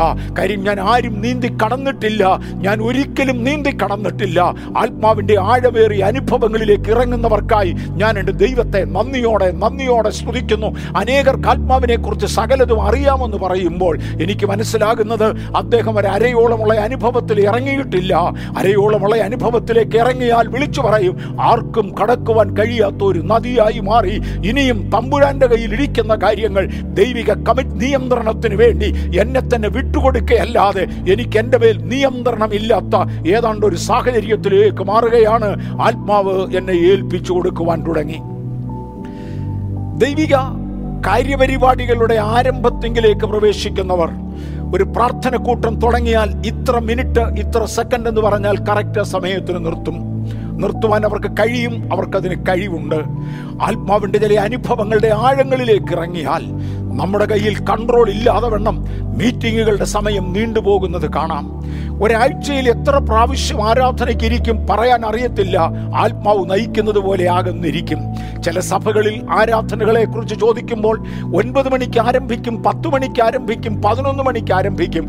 നിൽക്കുന്നത് എപ്പോഴും ഇപ്പം പറയാൻ അറിയാൻ വയ്യ. അന്നേരത്തെ അന്തരീക്ഷം പോലെ എന്തു പറ്റി? ആരും നീന്തി കടന്നിട്ടില്ല. നീന്തി കടക്കുവാൻ കഴിയാതെ വണ്ണം അതൊരു വലിയ നദിയായി മാറി. അപ്രകാരം നീന്തുന്ന അനുഭവങ്ങളിലേക്ക് ബേഥേലിനെ ദൈവം നടത്തിയ നാളുകൾ എനിക്ക് ഓർമ്മയുണ്ട്. കേവലം നരിയണിയോളം മാത്രം ആത്മമണ്ഡലത്തിൽ ഇറങ്ങിയവൻ പരിശുദ്ധാത്മാവിനെ കുറിച്ച് വളരെ സ്ട്രിക്റ്റ് ആയിട്ട് തന്നെ ഇങ്ങനെയായിരിക്കുമെന്ന് പറയുമ്പോൾ ആഴങ്ങളിൽ ഇറങ്ങിയവർക്കായി സ്തോത്രം ഒരു പുച്ഛത്തോടുകൂടെ അങ്ങനെയുള്ള വ്യക്തികളെ തിരിഞ്ഞു നോക്കിയിട്ട് ജീവിതത്തിന്റെ വളരെ ചെറുപ്പത്തിൽ ഞാനും ഇതുപോലെ ഇരുന്നുവെന്ന് തിരിച്ചു പറയുവാൻ കഴിയും. എന്നാൽ ആത്മാവിന്റെ ആഴങ്ങളിലേക്ക് ഇറങ്ങുവാൻ ദൈവം അവസരം ഒരുക്കുന്നവർക്കായി എന്റെ കർത്താവിനെ സ്തുതിക്കുന്നു. നീന്തിയിട്ടല്ലാതെ കടക്കുവാൻ കഴിയാത്ത ആത്മ നിയന്ത്രണത്തിലേക്ക് കൊണ്ടുപോയി. നാല് നാൽപ്പത്തിയേഴിന്റെ അഞ്ചാമത്തെ വാക്യം ദയവായി ഒന്നുകൂടെ വായിക്കാമോ? അവൻ പിന്നെയും ആയിരം മുഴം അളന്നു. അത് എനിക്ക് കടപ്പാൻ കഴിയാത്ത ഒരു നദിയായി. ആർക്കും no one can cross it ആർക്കും നീന്തി കടക്കുവാൻ കഴിയാത്ത നദിയായി. വായിച്ചു. വെള്ളം പൊങ്ങി. നീന്തിയിട്ടല്ലാതെ കടപ്പാൻ കടപ്പാൻ വയ്യാത്ത ഒരു നദിയായി തീർന്നു. അത് മലയാളത്തിന്റെ തർജമയുടെ വൈകല്യമാണ് നീന്തിയിട്ടല്ലാതെ കടക്കുവാൻ കഴിയാത്തതെന്ന് അങ്ങനെ അല്ല യഥാർത്ഥ ബൈബിളിൽ എഴുതിയിരിക്കുന്നത്. നീന്തുവാൻ തക്കവണ്ണം വെള്ളം ഉയർന്നുവെങ്കിലും ആർക്കും കടക്കുവാൻ കഴിയാത്ത ഒരു നദിയായി മാറിയെന്ന് തന്നെയാണ് വായിച്ചാട്ടതാവട്ടെ ആ. അവൻ എന്നോട് മനുഷ്യപുത്ര കണ്ടുവോ എന്ന് ചോദിച്ചു. ചോദ്യം അതിഭയങ്കരമാ. മനുഷ്യപുത്ര കണ്ടുവോ? അവിടെ കണ്ടുവോ എന്ന് ചോദിക്കുന്ന ആ ചോദ്യത്തിന് ഗ്രഹിച്ചുവോ മനസ്സിലാക്കിയോ എന്നൊരർത്ഥമുള്ള പദമാ. എബ്രായ ഭാഷയിൽ ഉപയോഗിച്ചിരിക്കുന്ന വാക്ക് ഗൗരവമുള്ളതാണ്. കണ്ടോന്ന് ചോദിച്ചാൽ ഹാവ് യു സീൻ എന്നൊരാശയത്തിലല്ല. ഡി യു അണ്ടർസ്റ്റാൻഡ് നിനക്ക് മനസ്സിലായോ? ആത്മാവിന്റെ ശൈശവ അനുഭവങ്ങളിൽ നിന്ന് മാറുമ്പോൾ എന്തൊക്കെയാണ് ചേഞ്ച് എന്ന് മനസ്സിലായോ? മനസ്സിലാക്കിയോ മനുഷ്യപുത്ര? ഗ്രഹിച്ചുവോ? ഇത് കണ്ടുവോ എന്നൊരു ചോദ്യം ചോദിച്ചു. കണ്ടുവോ ഗ്രഹിച്ചുവോ മനസ്സിലാക്കിയോ എന്നൊരു ചോദ്യം ചോദിച്ചു. ആത്മമണ്ഡലത്തെ കുറിച്ച് ഒരുപാട് മനസ്സിലാക്കുവാൻ ആഴങ്ങളിൽ ഇറങ്ങുന്നവർക്കായി സ്തോത്രം ചെയ്യുന്നു. ഞാൻ രക്ഷിക്കപ്പെട്ടതും സ്നാനപ്പെട്ടതും പരിശുദ്ധാത്മാവിനെ കുറിച്ച് അധികം കേട്ടുകൊണ്ടല്ല കേവലം തിരുവചനം വായിച്ചും അതിന്റെ അർത്ഥവ്യാപ്തിയിൽ നിന്നുകൊണ്ടുമാണ്. സ്നാനപ്പെട്ടതും ആത്മാവിനെ കുറിച്ച് അധികം അറിഞ്ഞുകൊണ്ടല്ല തിരുവചനത്തിന്റെ യാഥാർത്ഥ്യം ഗ്രഹിച്ചുകൊണ്ടാണ്. എന്നാൽ അതിനുശേഷം ആത്മാവിന്റെ ആഴങ്ങളിലേക്ക് ഇറങ്ങുവാൻ കർത്താവ് കൃപയാൽ പദവി തന്നു. ആരംഭകാലങ്ങളിൽ ബാലിശമായ ചിന്തകളിൽ തേണ്ട നരിയാണിയോളമായി മുട്ടോളമായി എന്ന അനുഭവത്തിൽ നിന്നെങ്കിൽ ആത്മാവ് എന്തൊക്കെ ചെയ്യുമെന്ന് എനിക്കറിയാൻ വയ്യ എന്ന് പറയുന്ന ഒരു സാഹചര്യത്തിലേക്ക് മാറി. അക്കാലങ്ങളിൽ അനേക ഭക്തന്മാരായ ദൈവദാസന്മാർ ശക്തന്മാരായ ദൈവദാസന്മാർ പറയുന്ന പദങ്ങൾ ഞാൻ കേട്ടിട്ടുണ്ട്. You are in the presence of God anything can happen ഇന്നതേ സംഭവിക്കാവൂ ഒന്നില്ല എന്തും സംഭവിച്ചു എന്ന് വരാം. എന്തും സംഭവിച്ചു എന്ന് വരാം. രോഗികൾ സൗഖ്യമായി എന്ന് വരാം. വിടുതലുകൾ ലഭ്യമായി എന്ന് വരാം. നിശ്ചയമായും പരിശുദ്ധാത്മാവാകയാൽ നാശത്തിലേക്ക് പോകയില്ല. നന്മയുടെ ഏത് അനുഭവവും സംഭവിച്ചു എന്ന് വരാം. Anything can happen anything can happen ഏൽപ്പിച്ചു കൊടുത്ത നാളുകൾക്കായി സ്തോത്രം. ഗ്രഹിക്കുവാനും പറയുവാനും കഴിയാത്ത ആഴമുള്ള അനുഭവങ്ങളിലേക്ക് ഇറങ്ങിയത് എനിക്ക് ഓർമ്മയുണ്ട്. ഗ്രഹിച്ചുവോ? ഒന്ന് ഗ്രഹിക്കുവാൻ ദൈവം തന്ന കൃപയ്ക്കായി കർത്താവിനെ വാഴ്ത്തുകയാണ്. താവോട്ട് വായിച്ചാട്ടെ. പിന്നെ അവൻ എന്നെ നദീതീരത്ത് മടങ്ങി ചെല്ലുമാറാക്കി. പിന്നെ അവൻ എന്നെ നദീതീരത്ത് മടങ്ങി ചെല്ലുമാറാക്കി. ഒന്ന് ഗൗരവമായി ശ്രദ്ധിച്ചോണം. ആദ്യത്തെ ആയിരം മുഴം അളക്കുവാൻ തുടങ്ങുന്നതിന് മുന്നമേ തന്നെ വെള്ളം ആരംഭിച്ച ഇടത്ത് ആലയത്തിന്റെ വ- വാതുക്കൽ ആലയത്തിന്റെ ഉമ്മരപ്പടിയുടെ അടിയിൽ നിന്ന് വെള്ളം ഒഴുകുന്ന സമയം ഞാൻ അവിടെ ഉണ്ടായിരുന്നു. അതിന്റെ തീരത്തായിരുന്നു. ഇപ്പോൾ ഞാനൊരു നാലായിരം അയ്യായിരം മുഴം അങ്ങ് അകലേക്ക് മാറി ആഴങ്ങളിലേക്ക് ഇറങ്ങി ആ ഭാഗത്ത് എന്നെ കരയിലേക്ക് കയറ്റി. തന്റെ ഒന്നാം മൈലിൽ നിന്ന് ഞാൻ അങ്ങനെ അങ്ങോട്ട് തുടങ്ങട്ടെ സീറോ പോയിന്റിൽ നിന്ന് സീറോ പോയിന്റിൽ നിന്ന് ഞാൻ ആത്മയാത്ര ആരംഭിച്ചു. ആദ്യത്തെ ആയിരം മുഴം അളന്നു ആയിരം മുഴം കഴിഞ്ഞതോടെ വെള്ളം നരിയാണിയോളമായി. രണ്ടാമത്തെ ആയിരം മുഴം അളന്നു വെള്ളം എന്റെ മുട്ടോളമായി. മൂന്നാമത്തെ ആയിരം മുഴം അളന്നു വെള്ളം എന്റെ അരയോളമായി. തുടർന്ന് എത്ര പോയി എന്ന് അറിഞ്ഞുകൂടാ. തെണ്ടെ നീന്തിയിട്ടല്ലാതെ കടക്കുവാൻ കടക്കുവാനൊക്കാത്ത നീന്തിയാലും കടക്കുവാനൊക്കാത്ത ഒരു നദിയായി മാറി ആ സാഹചര്യത്തിൽ. ഏതാണ്ട് മൂവായിരം നാലായിരം അടി മുൻപേക്ക് പോയി കഴിഞ്ഞപ്പോൾ പറഞ്ഞു മനുഷ്യപുത്ര ഇനി നീന്തി കടക്കാൻ ഒക്കത്തില്ല. ഗ്രഹിച്ചുവോ? കരയിലോട്ട് വാ. നീന്തി കടക്കാമെന്ന് ആർക്കെങ്കിലും ചിന്തയുണ്ടെങ്കിൽ മുഴുവനും പഠിച്ചു തീർന്നുവെന്ന് തോന്നുന്നുവെങ്കിൽ എന്റെ ദൈവവൈതലെ നാം മണ്ടത്തരമാണ് പറഞ്ഞത്. ഇല്ല ആർക്കും നീന്തി കടക്കുവാൻ മനസ്സിലാക്കുവാൻ കഴിയുകയില്ല. ആ നാലായിരം മുഴം അങ്ങോട്ട് മാറിക്കഴിഞ്ഞ പറഞ്ഞതോടെ പറഞ്ഞു വാ ഇവിടെ ഒന്ന് കരയ്ക്കോട്ട് കയറി നോക്ക്. സീറോ പോയിന്റിൽ കരയിൽ നിന്നവനാണ്. സീറോ പോയിന്റ് മുതൽ നാലായിരം അടി വരെ മുഴം വരെ അളന്നു കഴിഞ്ഞ ശേഷം കരയിലേക്കൊന്നു വാ. ചില കാര്യങ്ങൾ ഇവിടെ കാണാം. ആലയത്തിന്റെ മുറ്റത്ത് കാണാതിരുന്ന ദേവാലയത്തിന്റെ ഉമ്മരപ്പടിയുടെ അരികിൽ കാണാതിരുന്ന ചില കാര്യങ്ങൾ ആത്മാവിന്റെ സാന്ദ്രതയിൽ കാണുവാൻ കഴിയും. വരിക തീരത്തേക്ക് വരിക. അവൻ എന്നെ അതിന്റെ തീരത്തേക്ക് കൊണ്ടുപോയി വായിച്ചാട്ടെ? ഞാൻ മടങ്ങി ചെന്നപ്പോൾ നദീതീരത്ത് ഇക്കരെയും അക്കരെയും അനവധി വൃക്ഷം നിൽക്കുന്നത് കണ്ടു. ആത്മാവിന്റെ ആഴങ്ങളിൽ നിന്ന് കയറിയവന് മാത്രമേ ഇത് കാണാൻ പറ്റത്തുള്ളൂ. അവിടെ മാത്രമേ അനുഭവങ്ങൾ ഉള്ളൂ ഇക്കരെയും അക്കരെയും കുറെ വൃക്ഷങ്ങൾ നിൽക്കുന്നത് കണ്ടു. എസ് പ്രവാചക അങ്ങ് ഈ നദിയിലേക്ക് ആദ്യത്തെ ചുവടെടുത്തു വെച്ചപ്പോൾ ഈ വൃക്ഷങ്ങളൊന്നും ആ തീരത്തില്ലായിരുന്നല്ലോ? ഇല്ലായിരുന്നു. ആദ്യത്തെ ആയിരം മുഴത്തിന് ഈ വൃക്ഷങ്ങൾ കണ്ടില്ലല്ലോ. ഇല്ല. ഇപ്പോൾ എന്താ കാണുന്നത്? ഇക്കരെയും അക്കരെയും എനിക്ക് കാണാം. നീന്തിയിട്ട് കടക്കുവാൻ കഴിയാത്ത ആഴം ഇതിനുണ്ടെങ്കിലും ഒഴുക്ക് ഇതിനുണ്ടെങ്കിലും അതുകൊണ്ടാണല്ലോ നീന്തി കടക്കാൻ ഒക്കാത്തത്. ഇക്കരെയും അക്കരെയും കാണുവാൻ കഴിയും. ഇതൊരു സമുദ്രമല്ല അക്കരെ ഇക്കരെ കാണാൻ കഴിയാത്തതല്ല. ഇക്കരെയും അക്കരെയും കാണുവാൻ കഴിയും. പക്ഷെ ഒന്ന് കടക്കുവാൻ കഴിയുകയില്ല. അതിനേക്കാൾ കൂടുതൽ ഒഴുക്കുണ്ട് ആഴമുണ്ട്. തേണ്ടേ എന്നോട് പറയുകയാണ് കണ്ടോ കുറെ വൃക്ഷങ്ങൾ നിൽക്കുന്നത്. ഈ വൃക്ഷത്തിന്റെ പ്രത്യേകത മാസം തോറും പുതിയ ഫലങ്ങൾ കായ്ക്കുന്ന വൃക്ഷമാണ്. ഞാൻ ആ പുതിയ ഫലം കായ്ക്കുന്ന വൃക്ഷത്തിലേക്ക് വരാം. സീസണൽ ഫ്രൂട്ട്സ് അതാത് സീസണിൽ മാറി മാറി കായ്ക്കുന്നതായ ആ വൃക്ഷത്തിലേക്ക് ഞാൻ വരാം. അതിനു മുന്നമേ ഞാൻ ഈ വെള്ളത്തെ ഒന്ന് തൊട്ടോട്ടെ. ഈ വെള്ളത്തിന്റെ പ്രത്യേകത ഞാൻ തുടർന്നത് ഇന്ന് വിശദീകരിക്കുന്നില്ല. അതുകൊണ്ട് ഭാഗങ്ങൾ വായിക്കാതെ തൊട്ടുവിടുകയാണ്. ഈ വെള്ളത്തിന്റെ പ്രത്യേകത അത് ചെന്ന് ചേരുന്നിടത്തൊക്കെയും ചലിക്കുന്ന സകല പ്രാണികളും ജീവനോടെ ഇരിക്കും. ഇതിനകത്ത് ചലിക്കാതെ വണ്ണം ഇരിക്കാമെന്ന് ഏതെങ്കിലും ഒരു പ്രാണി തീരുമാനിച്ചാൽ അസംഭവ്യം താങ്കൾ മരിച്ചു പോകും. ഇതിനകത്ത് ജീവിക്കണോ? ആത്മനദിയും ജീവനും കൂടെ നിലനിർത്തണമോ? ചലിച്ചേ മതിയാകെയുള്ളൂ. ആത്മാവിൽ ചലിക്കുന്നവർക്കായി എന്റെ കർത്താവിനെ നന്ദിയോടെ വാഴ്ത്തുകയാണ്. ആത്മാവിൽ ചലിക്കുന്നവർ മാത്രം ആത്മനദിയിൽ ജീവനോടെ ഇരിക്കും. ആത്മാവിൽ ചലിക്കാത്ത സകലതിനും ജീവനില്ലാതെ അത് ജീവൻ വിടും. ഈ വെള്ളം അരാബയിലേക്ക് ഒഴുകി കടലിൽ വീഴും ഒരർത്ഥത്തിൽ ചാവുകടലിൽ വീഴുന്ന ചരിത്രത്തെ കുറിച്ചാണ് പറയുന്നത്.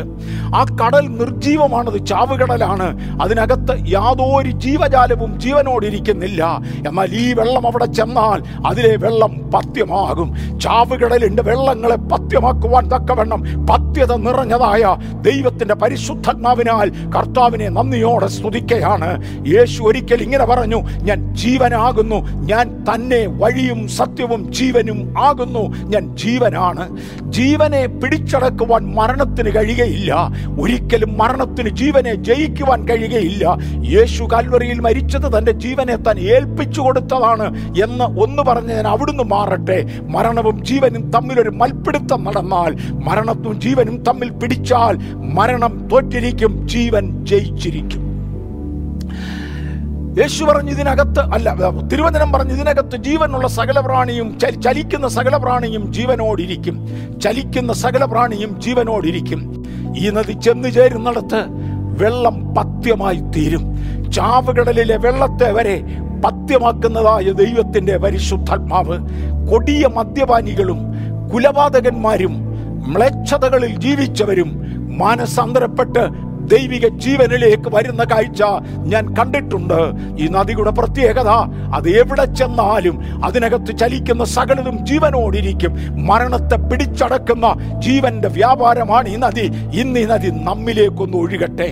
രോഗവും ജീവനുമായി പൊരുതിയാൽ രോഗം തോറ്റിരിക്കും. ജീവൻ ജയിച്ചിരിക്കും. ഇന്ന് പകൽ ആഴങ്ങളിലേക്ക് അവിടെ വെച്ച് ഞാൻ ഇറങ്ങുന്നില്ല. ഒരല്പം കൂടെ കഴിയട്ടെ. ഈ നദിയുടെ രണ്ടാമത്തെ പ്രത്യേകത ഇതിനകത്ത് സകലതും ജീവിച്ചിരിക്കും. ചലിക്കുന്ന സകലതും ജീവിച്ചിരിക്കും. രണ്ട് ഈ നദി ചെന്നു ചേരുന്നിടത്തൊക്കെയും സകലതും പത്യമായിരിക്കും. എല്ലാം ശുദ്ധമായിരിക്കും എന്ന ആശയമാണ്. എല്ലാം പത്യമായിരിക്കും. എല്ലാം ശുദ്ധമായിരിക്കും എല്ലാം ശുദ്ധമായിരിക്കും. അശുദ്ധി ഈ നദിയുമായി ബന്ധപ്പെട്ടതല്ല. എങ്കിലും ഒരു വല്ലാത്ത പ്രയോഗമാ. എങ്കിലും അതിനകത്തെ ചേറ്റ് കണ്ടങ്ങളും കുഴിനിളങ്ങളും പത്യമാകാതെ ഉപ്പുപടനയ്ക്കായി വിട്ടേക്കും. ഓ വല്ലാത്തൊരു പദമാത്. ഞാൻ ആ പദം വിശദീകരിക്കുവാൻ ആഗ്രഹിക്കുന്നില്ല. ഭയം ജനിപ്പിക്കുന്ന ഒരു പദമാ. ഏതാത്മനദിയുടെ അകത്തും എത്ര ആത്മീയരുടെ ഇടയിലും ചില കുഴിനിലങ്ങളുണ്ട്. കുഴിനിലങ്ങൾ ഉപ്പ് പഠനയ്ക്കായി വിട്ടേക്കും അത് പത്യമാകുകയില്ല.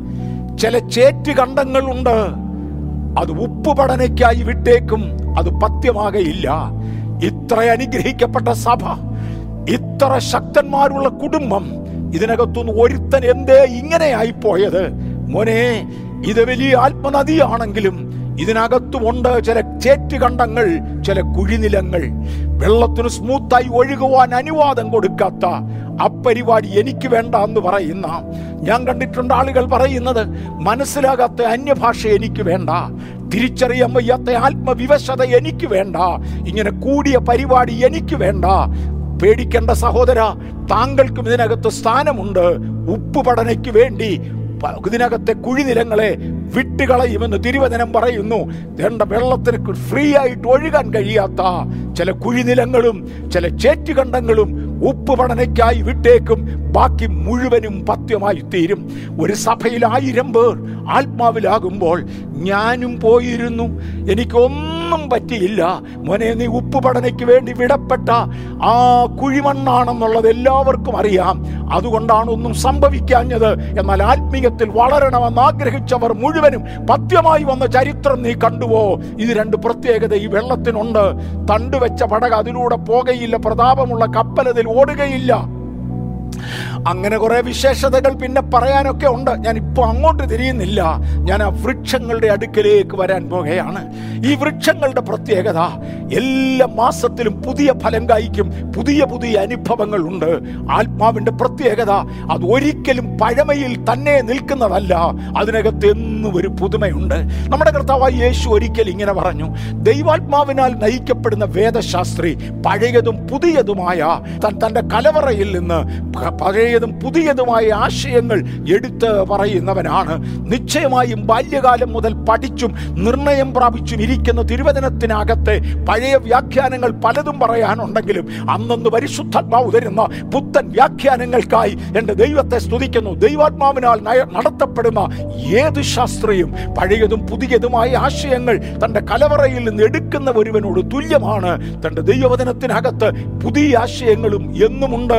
പഴയ വ്യാഖ്യാനങ്ങൾക്ക് കുറവില്ല. ഇത് രണ്ടും ഒരുമിച്ചെടുക്കുവാൻ കർത്താവ് കൃപ തന്നു. ജനുവരിയിൽ കായ്ച്ച ഫലമല്ല ഫെബ്രുവരിയിൽ കായ്ക്കുന്നത്. അതിന്റെ അർത്ഥം ജനുവരിയിൽ കായ്ച്ച ഫലം ഒന്നും ഫെബ്രുവരിയിലേക്ക് നിലനിൽക്കയില്ലെന്നല്ല. നിന്നേക്കാം. എന്നാൽ ഫെബ്രുവരിയിൽ കായ്ക്കുന്നതുണ്ട് മാർച്ചിൽ കായ്ക്കുന്നതുണ്ട് ഏപ്രിലിൽ കായ്ക്കുന്നതുണ്ട്. മാസം തോറും പുതിയ ഫലം. ഓരോ സീസണുകളിൽ പുതിയ പുതിയ ഫലം കായ്ക്കുവാൻ പരിശുദ്ധാത്മാവ് നടത്തുന്ന ദൈവകൃപയ്ക്കായി ഞാൻ കർത്താവിനെ വാഴ്ത്തുകയാണ്. എന്നോട് ചില വ്യക്തികൾ പറഞ്ഞിട്ടുണ്ട് ആയിരത്തി തൊള്ളായിരത്തി തൊണ്ണൂറിൽ നിങ്ങൾ പ്രസംഗിച്ച പ്രസംഗം എനിക്ക് ഏറ്റവും അംഗീകാര്യമായിരുന്നു. പക്ഷേ രണ്ടായിരത്തി പത്ത് മുതൽ നിങ്ങൾ പറയുന്ന പലതും എനിക്ക് അംഗീകാര്യമല്ല. സഹോദര പുതിയ ഫലം കായ്ക്കുന്നത് ആത്മീയന്റെ ലക്ഷണമാണ്. താങ്കൾക്കതിൽ പരിചയമില്ലാത്തതിൽ എന്നെ കുറ്റം പറഞ്ഞിട്ട് കാര്യമില്ല. എന്നും അതിന്റെ പുതുമകളിലൂടെ നടത്തുന്ന പരിശുദ്ധാത്മാവിന്റെ പ്രവർത്തനങ്ങൾക്കായി സ്തോത്രം. ആത്മാവിന്റെ പുതിയ ഫലങ്ങൾ ഓരോ സമയം കഴിയുമ്പോൾ ഓരോ സീസൺ കഴിയുമ്പോൾ ദൈവം ഓരോ ശുശ്രൂഷകന്മാരെ എഴുന്നേൽപ്പിക്കുമ്പോൾ ഭൂലോകത്തെ ഇളക്കി വിറപ്പിക്കുന്ന അനേക ശുശ്രൂഷകന്മാരെ ദൈവം എഴുന്നേൽപ്പിക്കുകയും അവർ ആത്മാവിന്റെ ശക്തിയാൽ നിറഞ്ഞ് പുതിയ അടയാളങ്ങളിലൂടെ വീര്യപ്രവൃത്തികളിലൂടെ ഈ ഭൂമിയെ ഇളക്കുകയും ചെയ്ത് ആയിരങ്ങളെ ക്രിസ്തുവിങ്കിലേക്ക് കൊണ്ടുവരുമ്പോൾ കണ്ടു നിൽക്കുന്ന ആത്മീയനൊരു കൊതിയുണ്ട്. എനിക്കും ആ പുതിയ ഫലം കാഴ്ചെങ്കിൽ കൊള്ളായിരുന്നു. അദ്ദേഹത്തെ ദൈവത്തിന് അങ്ങനെ ഉപയോഗിക്കാൻ കഴിഞ്ഞെങ്കിൽ ദൈവമേ എന്നെയും ഉപയോഗിക്കാൻ കഴിഞ്ഞിരുന്നെങ്കിൽ കൊള്ളായിരുന്നു. നമുക്ക് മാതൃകകളാകേണ്ടതിന് ദൈവം പലരെ നമുക്ക് തന്നിട്ടുള്ളത് കൊണ്ട് ഞാൻ ദൈവത്തെ സ്തുതിക്കുന്നു. എബ്രായ ലേഖനം പതിനൊന്നാമത്തെ അധ്യായത്തിൽ കാലാ കാലങ്ങളിലായി ജീവിച്ചിരുന്ന വ്യത്യസ്ത വ്യക്തികളെ എടുത്തുകൊണ്ട് അവരുടെ ഒക്കെ ജീവിതത്തിൽ ദൈവം കൊടുത്ത പുതുമകളുടെ മാർഗങ്ങളെ ഉച്ചരിച്ചുകൊണ്ട് ഈ സാക്ഷികളുടെ ഇത്ര വലിയ സമൂഹം നമുക്ക് ചുറ്റും നിൽക്കുന്നുവെന്ന് പറഞ്ഞത് കേവലം ഒരേ പാറ്റേണിൽ പോയ ഒരേ കാർബൺ കോപ്പികളുടെ കാര്യമല്ല. അന്നന്ന് ദൈവത്തിങ്കൽ നിന്ന് പ്രാപിച്ച പുതുമ നിറഞ്ഞ ആത്മപൂർണരായ ശുശ്രൂഷകന്മാരുടെയും ആത്മീയരുടെയും ചരിത്രമാണ് വ്യത്യസ്ത അനുഭവങ്ങളുമായി അവർ എഴുന്നേറ്റ് നിൽക്കുകയാണ് സാക്ഷികളുടെ ഇത്ര വലിയ ഒരു സമൂഹം നമുക്ക് ചുറ്റും നിൽക്കയാൽ ഇന്നെന്നെ കേൾക്കുന്ന ദൈവത്തിന്റെ പൈതലെ ഈ സീസണിൽ കഴിക്കേണ്ട പുതിയ ഫലത്തിലേക്കൊന്ന് മാറുവാൻ സ്വർഗത്തിലെ ദൈവം എനിക്കൊന്ന് കൃപ ചെയ്തെങ്കിൽ കൊള്ളായിരുന്നു. പുതിയ ഫലങ്ങൾ ഒരേ ആത്മാവിൽ നിന്ന് വ്യത്യസ്ത കാലഘട്ടങ്ങളിൽ അനുഭവിക്കുക. ഞാൻ ഈ നദിയെക്കുറിച്ച് ഒരല്പം കൂടെ തൊടുവാൻ ആഗ്രഹിക്കുന്നു. വെളിപ്പാട് പുസ്തകം ഇരുപത്തിരണ്ടാം അധ്യായത്തിന്റെ ഒന്ന് മുതൽ മൂന്ന് വരെയുള്ള വാക്യങ്ങൾ ദയവായി വായിച്ചെങ്കിൽ ഉപകാരമായിരുന്നു. ഇതേ നദിയെക്കുറിച്ച് ആത്മനദിയെക്കുറിച്ച് എസ് എൽ നാൽപ്പത്തിയേഴിൽ പറഞ്ഞിരിക്കുന്ന ആത്മനദി അതായത് ഇരുകരകളിലും പുതിയ പുതിയ ഫലങ്ങൾ കായ്ക്കുന്ന വൃക്ഷങ്ങൾ നിൽക്കുന്ന ആ ആത്മനദി ദയവായി വെളിപ്പാട് പുസ്തകം ഇരുപത്തിരണ്ടിന്റെ ഒന്ന് മുതൽ മൂന്ന് വരെ വായിക്കാമോ?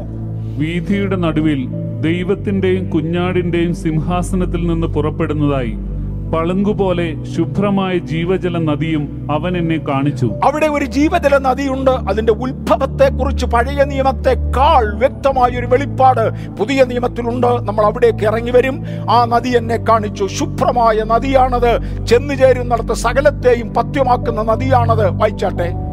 നദിക്ക് ഇക്കരെയും അക്കരെയും ജീവവൃക്ഷമുണ്ട്. ഈ നദിയും ഒരു കര നിന്നാൽ മറുകര കാണാവുന്നതാണ്. ഇക്കരെയും അക്കരെയും ജീവവൃക്ഷങ്ങൾ നിപ്പുണ്ട്. പിന്നെ അത് പന്ത്രണ്ട് വിധം ഫലം കായ്ച്ച് മാസം തോറും പുതിയ ഫലം കായ്ക്കും. പന്ത്രണ്ട് വിധ ഫലം കായ്ക്കുന്നതാണ്. പിന്നെ വൃക്ഷത്തിന്റെ ഇല ജാതികളുടെ രോഗശാന്തിക്ക് ഉതകുന്നു. പഴയ നിയമത്തിൽ ഇല്ലാത്ത രണ്ട് ഡീറ്റെയിൽസ് ഇവിടെ ചേർത്തിട്ടുണ്ട്. ഒന്ന് ഉത്ഭവസ്ഥാനത്തെ കുറിച്ച് അല്പം കൂടെ വ്യക്തത. രണ്ട് അതിന്റെ ഫലത്തെക്കുറിച്ച് മാത്രമേ പഴയ നിയമത്തിൽ പറഞ്ഞുള്ളൂ. പുതിയ നിയമത്തിൽ ഇലയെക്കുറിച്ചും കൂടെ തൊടുന്നതായി കാണാം. അതിന്റെ ഫലവും അതിന്റെ ഇലയും. ഇത് ഒരേ നദിയാണെന്ന് കാണിക്കേണ്ടതിനാണ് അതാത് മാസങ്ങളിൽ വ്യത്യസ്ത ഫലങ്ങൾ കായ്ക്കുന്നതായ പുതിയ നിയമ അനുഭവവും പഴയ നിയമ അനുഭവവും ഒരുമിച്ച് ചേരുന്ന ആ സീസണലായ ഫലങ്ങൾ കായ്ക്കുന്ന വൃക്ഷങ്ങളെക്കുറിച്ച് പറഞ്ഞത്. ആ വൃക്ഷത്തിന്റെ ഇലയെ കുറിച്ച് പഴയ നിയമത്തിൽ തൊട്ടില്ല. പുതിയ നിയമത്തിൽ അതിന്റെ ഇലയെ കുറിച്ച് പറഞ്ഞു. ഇത് ജാതികളുടെ രോഗശാന്തിക്ക് വേണ്ടി ഉപയോഗിക്കുന്നതാണ്. ജാതികൾ എന്നിവിടെ ഉദ്ദേശിച്ചിരിക്കുന്ന പദം യഹൂദന്മാരിൽ നിന്ന് വന്നവരെ ഒഴിച്ചാൽ ബാക്കിയുള്ളവരെ എന്നാണ്. യഹൂദന്മാരുടെ ഇടയിൽ നിന്ന് വന്നവർക്ക് എന്തു പറ്റും? ഇന്ന് തൊടാൻ ഞാൻ ആഗ്രഹിക്കുന്നില്ല. അത് ആഗ്രഹിക്ക അത് ഇന്ന് എന്റെ എന്റെ ഭാഗമല്ല. എനിക്ക് ഒരു കാര്യം അറിയാം. ഞാൻ യഹൂദനിൽ നിന്ന് വന്നവനല്ല. ജാതികളിൽ നിന്ന് കർത്താവിങ്കിലേക്ക് ചേർക്കപ്പെട്ടവനാണ്. ജാതികളിൽ നിന്നുള്ളവർക്ക് ഇത് ഇല രോഗശാന്തിക്ക് ഉതകുന്നതാണ്. ഇന്ന് എന്നെ കേൾക്കുന്ന ദൈവത്തിന്റെ പൈതലെ ആയിരങ്ങളെ പതിനായിരങ്ങളെ എന്റെ കർത്താവ് സൗഖ്യമാക്കിയ ചരിത്രം എനിക്കറിയാം. എന്റെ കണ്ണുകൊണ്ട് പലതും കാണുവാൻ കൃപയാൽ കർത്താവ് എനിക്ക് പദവി തന്നിട്ടുണ്ട്. ഇതൊക്കെ പറയുമ്പോൾ ക്രിസ്തു യേശുവിനോട് വൈരാഗ്യമുള്ളവർക്ക് തന്റെ ദിവ്യശക്തിയാൽ ഇപ്രകാരമുള്ളത് കണ്ടുവെന്ന് പറയുന്നത് ഇഷ്ടപ്പെടത്തില്ല. ഞാനൊരു നല്ല ഉദാഹരണം ഒന്ന് തൊട്ടോട്ടെ. മരിച്ച് അടക്കപ്പെട്ട് മരിച്ചിട്ട് നാല് ദിവസം കഴിഞ്ഞ് ലാസറിന്റെ കല്ലറയുടെ അടുക്കൽ യേശു ചെന്നു. യേശു ലാസറിനെ കല്ലറയിൽ നിന്നും തിരികെ എഴുന്നേൽപ്പിച്ചു. യഹൂദന്മാർ ചത്തുവെന്ന് ഉറപ്പുവരുത്തിയ ശേഷം മാത്രമേ അടക്കാൻ വിട്ടുകൊടുക്കത്തുള്ളൂ. അടക്കം പൂർണമായി എന്ന് ഉറപ്പുണ്ടെങ്കിൽ മാത്രമേ വാതുക്കൽ കല്ലുരുട്ടി വെക്കത്തുള്ളൂ. കല്ലുരുട്ടി വെച്ചവർക്ക് ഡബിൾ എൻഷുവർ അല്ല ത്രിബിൾ എൻഷുവർ ഇദ്ദേഹം മരിച്ചതാണ്. അതിന്റെ പുറത്താണ് സ്വന്തം പെങ്ങന്മാർ സാക്ഷ്യം പറഞ്ഞത്. നാല് ദിവസമായി പോയി മരിച്ചിട്ട് നാല് ദിവസമായി. യാതൊരു ഹോപ്പുമില്ല.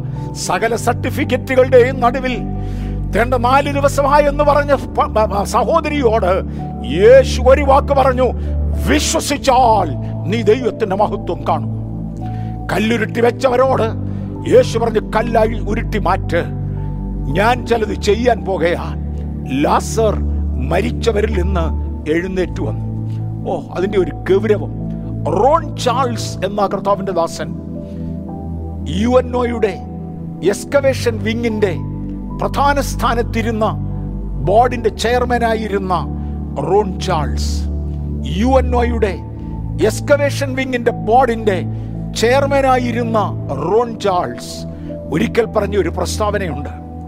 എക്സ്കവേഷൻ വിങ് പഴയ ചരിത്രങ്ങളും എസ്കവേറ്റ് ചെയ്യാറുണ്ട്. പഴയ കൃതികൾ എസ്കവേറ്റ് ചെയ്യാറുണ്ട്. ഇതൊക്കെ എടുത്ത ശേഷം അദ്ദേഹം പറഞ്ഞത് ലാസറിനെ അടക്കിയിരുന്ന കല്ലറയുടെ അടുക്കൽ യേശു ചെന്ന് നിന്നു ലാസറിനെ വിളിച്ചുയർത്തി. ഒത്തിരി ഒത്തിരി പ്രത്യേകതകൾ പറഞ്ഞ കൂട്ടത്തിൽ ഒന്ന് രണ്ടെണ്ണം ഞാനൊന്ന് തൊടട്ടെ.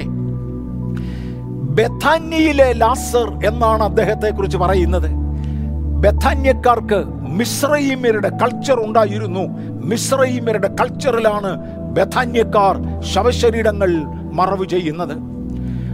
അങ്ങനെ മറവ് ചെയ്യുന്നതിന് മുന്നമേ ആ ബോഡി എൻബാം ചെയ്തിരിക്കും. സുഗന്ധദ്രവ്യങ്ങൾ ഇടുന്നതിന് മുന്നമേ വയറ് കീറി കൊടലും പണ്ടവും തനി മലയാളത്തിൽ പറഞ്ഞാൽ ചങ്കും കരലും എളുപ്പം അഴുകിപ്പോകുന്ന ഭാഗങ്ങൾ എടുത്തു മാറ്റി തിരിച്ച് അതിനകത്ത് കെമിക്കലുകൾ ചേർത്ത് കുത്തിക്കെട്ടുന്നതിനെയാണ് എൻബാം ചെയ്യുക എന്ന് പറയുന്നത്. അക്കാലത്തെ ടെക്നോളജിയിൽ ബോഡികൾ എൻബാം ചെയ്ത് മമ്മികളാക്കേണ്ടതിന് വെച്ച ശേഷമാണ് അതിനെ അടക്കുന്നത്. ബഥാന്യയിലെ ലാസറിനെ അടക്കിയപ്പോൾ തന്റെ ചങ്കും കരളും എടുത്തു കളഞ്ഞതാ. കുടലും പണ്ടവും എടുത്തു കളഞ്ഞതാ. എൻബാം ചെയ്യപ്പെട്ട ഒരു ബോഡി തേണ്ട് എഴുന്നേറ്റ് വന്ന് നിൽക്കുന്നു. മനസ്സിലാകുന്നുണ്ടോ ഗൗരവം? മനസ്സിലാകുന്നുണ്ടോ ഗൗരവം?